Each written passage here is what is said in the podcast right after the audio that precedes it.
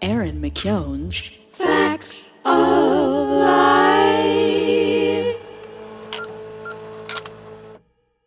Wear earplugs. A conversation with Jose Ayerve.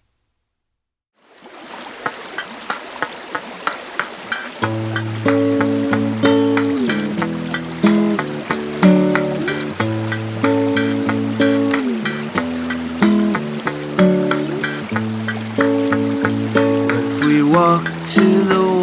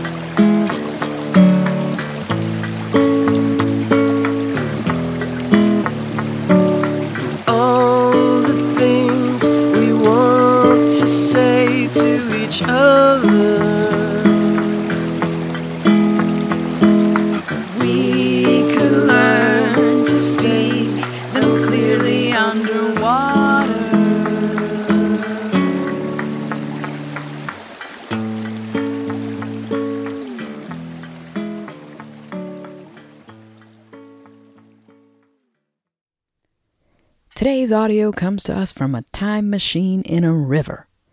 Way back in 2009, I ran a series of live streamed fundraising concerts called Cabin Fever. It's hard to explain how difficult and radical this was at the time. There was no Kickstarter, YouTube was just beginning. Not many folks had mobile phones. The idea of turning on your computer to watch something took some doing, if your internet connection could even handle such an endeavor. Still, the original Cabin Fever broadcasts were a huge success, launching my record Hundreds of Lions and becoming a regular series that I have returned to many more times for a total of 10 episodes. You can watch them all at erinmckeown.com slash cabinfever, plus see amazing photos from each of the broadcasts.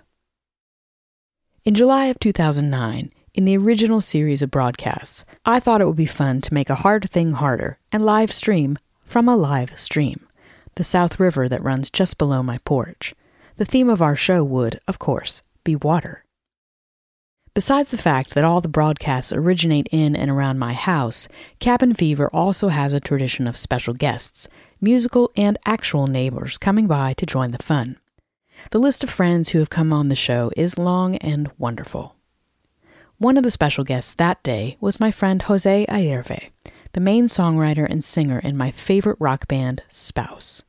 I love Spouse more than I love Radiohead or U2, their nearest comparisons in my music collection. The fact that Spouse are friends, that I've guested on their records, that we have played shows together never ceases to floor me. In 2021, another dream came true when Spouse joined me for the Kiss Off Kiss tour, opening the shows, then being my band for the night. If you were lucky enough to see any of those shows, you know how perfectly the glove fit the hand and the hand rocked out. So, today's audio is me and Jose sitting in my river playing a song he wrote especially for the day. I had my Casio keyboard on my lap to provide the beat. Jose had his trusty nylon string. It rained a lot the night before, so the usually placid river was running a little high. I bring all this up because on July 30th, Spouse and I are doing a rare show together at the Stone Church in Brattleboro, Vermont. I don't usually use this pod to highlight certain shows. It is meant for an audience I know is listening from around the world.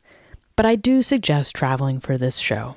Jose lives in Florida now, and as you know, I have mostly retired from shows to focus on composing, teaching, and this pod essay fusion.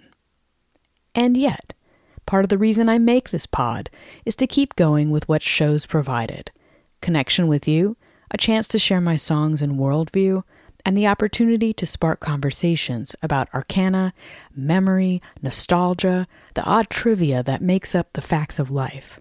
With this in mind, then, I'm trying something new and welcoming my first guest to Fax of Life for a conversation about reconnection, tennis, and wearing earplugs. Jose Ayerve, welcome to Fax of Life. You're my first guest. Oh my gosh, Erin, this is such a pleasure. Thank you for having me. So here's the first question I want to ask of my first guest on the podcast, which is Jose, what are the facts of your life these days? Oh, wow. That is a fantastic question. I'm so excited to answer this question. I, It could be the it could be the F A X or the F A C T S. both. Let's start with the CTS um, ending of the word facts. And um, I think right now I'm at a point in my life where the facts of life are reconnect with yourself. After spending so much time so uh, involved in the process of moving back to the United States from afar, Because you were in Ecuador for how many years?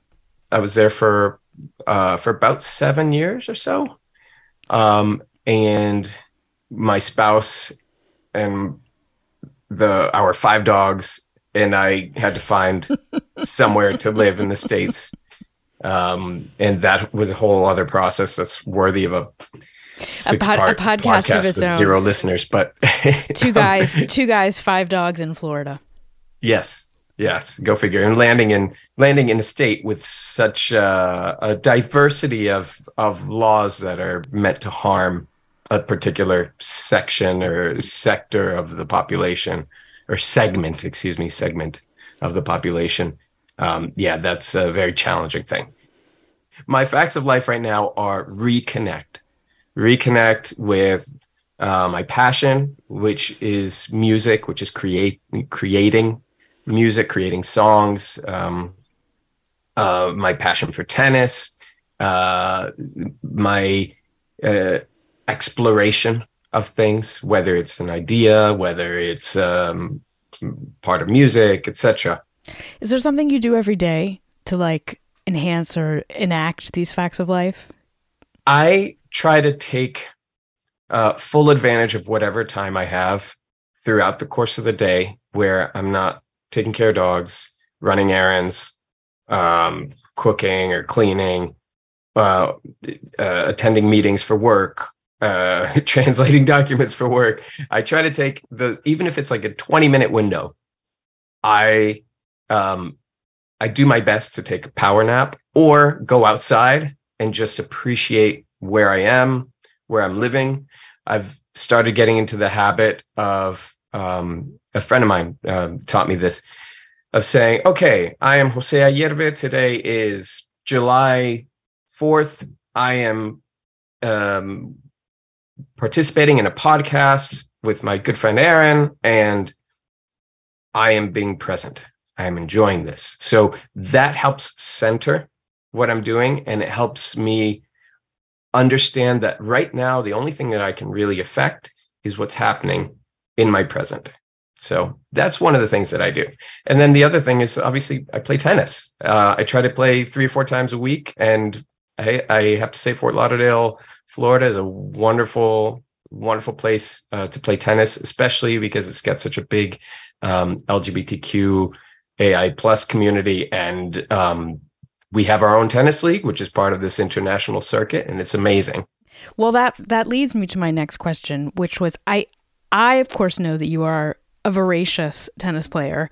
I am as well. I think people don't necessarily know this about us, right? Because there's this way that people put um, musicians in a box of um, the non athletic. Um, perhaps it's like an outsider status or something that somehow we wouldn't participate in something that's in the center of culture so much as sports. But like so many musicians that I know are super athletic, actually. So we have tennis in common. I'm curious if you remember, do you remember the last time we played? Yes, it was at Highland Park in Greenfield, and I was just there yesterday. Clay courts at Highland Park in Greenfield. Um, so my memory is the first set you kicked my ass, right? It's like something like six one or six zero. Like I, I couldn't, I couldn't return, I couldn't return your fantastic serve. I was like, we hadn't played in a number of years, and I was like, holy shit, Jose. And then, and then second set, I held my own. I still lost second set, but I do feel like I held my own and started and started to make my started to make uh, you run a little bit. Like this is my my tennis strategy is um, because I'm not tall, um, which is like uh, run, run, run, get to everything. Yeah, get to everything, return everything, stay in the point as long as possible. What is your tennis strategy? What is my tennis strategy? Well, first, if I may just add to what you were saying, I remember that second set being a highly competitive set where you yeah. were just getting to all of the balls that I was trying to I was trying to move you side to side. And you were like no no no this ball is going back to you. And you were kind of forcing the errors which is which is great. And um, that's a wonderful way to play. Yeah, sometimes it's just wait, wait for someone else, wait for someone else to make a mistake. my strategy for tennis has uh, has evolved a little bit. Um, I am a little more patient, so I'm trying to focus on building the points. I'm trying to focus on problem solving, and I think this is why tennis is such an appealing sport for um, for anyone with a creative uh, mind because it's about oh okay all, of- all of a sudden i'm i'm down 1540 and i'm about to lose my serve. Uh, what can i do differently or what how should i approach these next uh, these next few points? Can i get it back to deuce? And the biggest thing and i guess this is the answer to your question. Um, i stopped thinking about how i got to that score. If i'm down in the score i stopped thinking about how i got there. I'm here. That's it. I accept that i'm here tennis is such a mental game, right? It's such a mental game. And it's for me, it's like a barometer of what is happening in my life. So if I'm stressed or something, like I'm not going to be able to go hit balls. If I'm distracted by something, I'm not going to be able to go hit balls and do what I want to do. If I'm feeling at peace, if I'm feeling focused, if I'm feeling settled, my mind is on nearly blank which actually like lines up with your daily practice of your facts of life actually. Which which is just to stop and say this is where i am right now not where i was. Hey y'all. Man i love jose. We'll get back to the conversation in just a moment but first i wanted to pop in with a little biz biz I've got some wonderful shows in the Northeast in July and August. My show with Spouse on July 30th and a hiking concert on August 12th. Plus, this fall I'll be on tour with Welcome to Night Vale in the South, so come through all y'all. Now, here's a reminder that my teaching practice, Cabin College, is open and taking students right now. I would love to help you improve your songwriting, make an album, develop a music curriculum, or learn how to record at home. ErinMcKeown.com slash cabin college for all the details. And finally, thank you to everyone who subscribes. If you're a monthly subscriber, you'll notice that the cost has risen to $7. Still less than that bespoke martini you order several times a night or a month. For those of you that subscribe yearly, your price has remained the same $55. If you're not a subscriber, now is a great time to convert. You don't get anything special or different. You just get the warm glow of supporting an artist who really appreciates it. Thanks, y'all. Back to the conversation.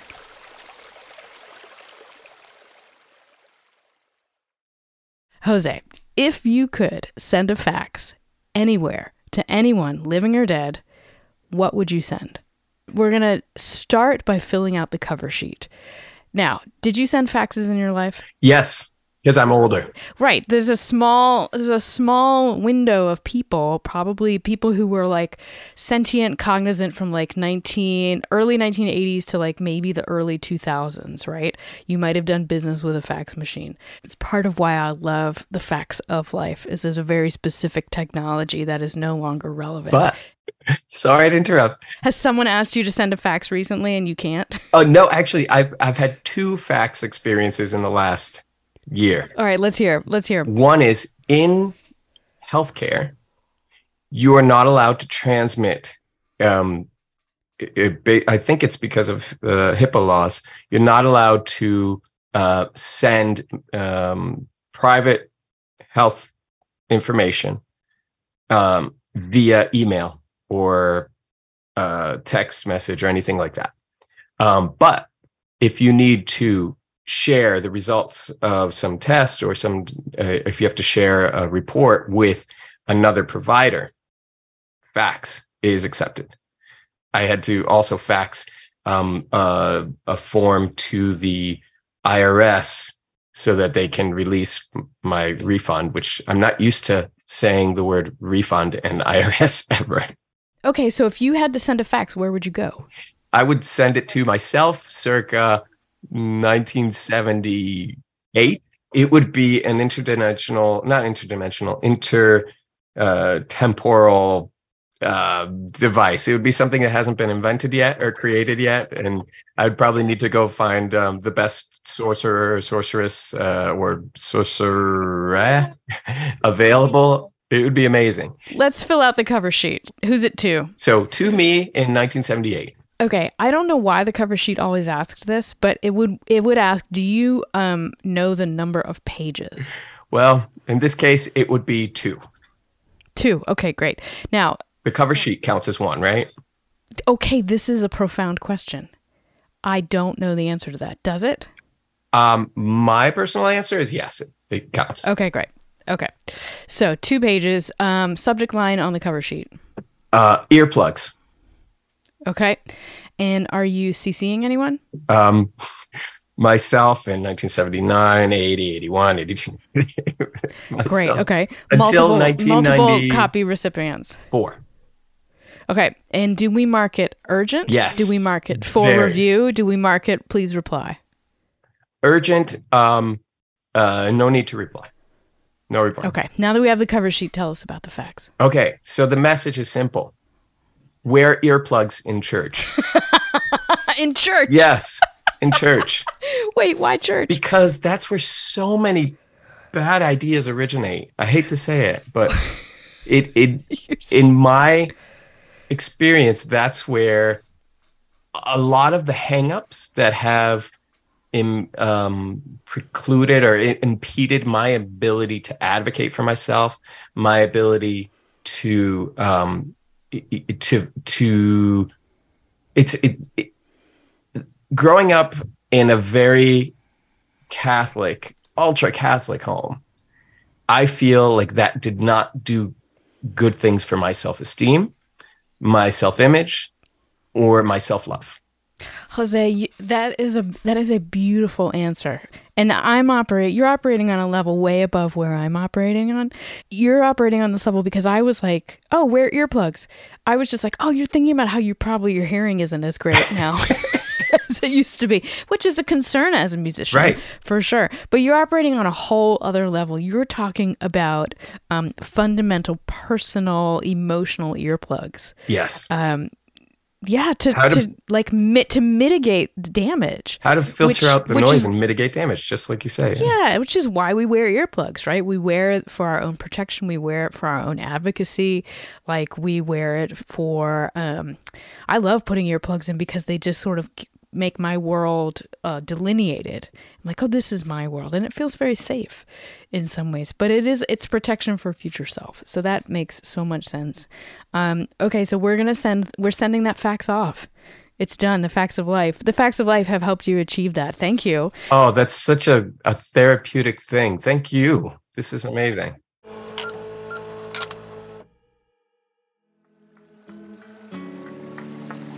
Well, that's it. The first guest of Fax of Life is in the books. I think I'll have more. Please let me know what you thought of this conversation with Jose, and if there are any other facts related questions I should have asked. Meantime, enjoy this gorgeous North American summer slash dumpster fire, and I'll be back in August. The glare on the water in blindness react.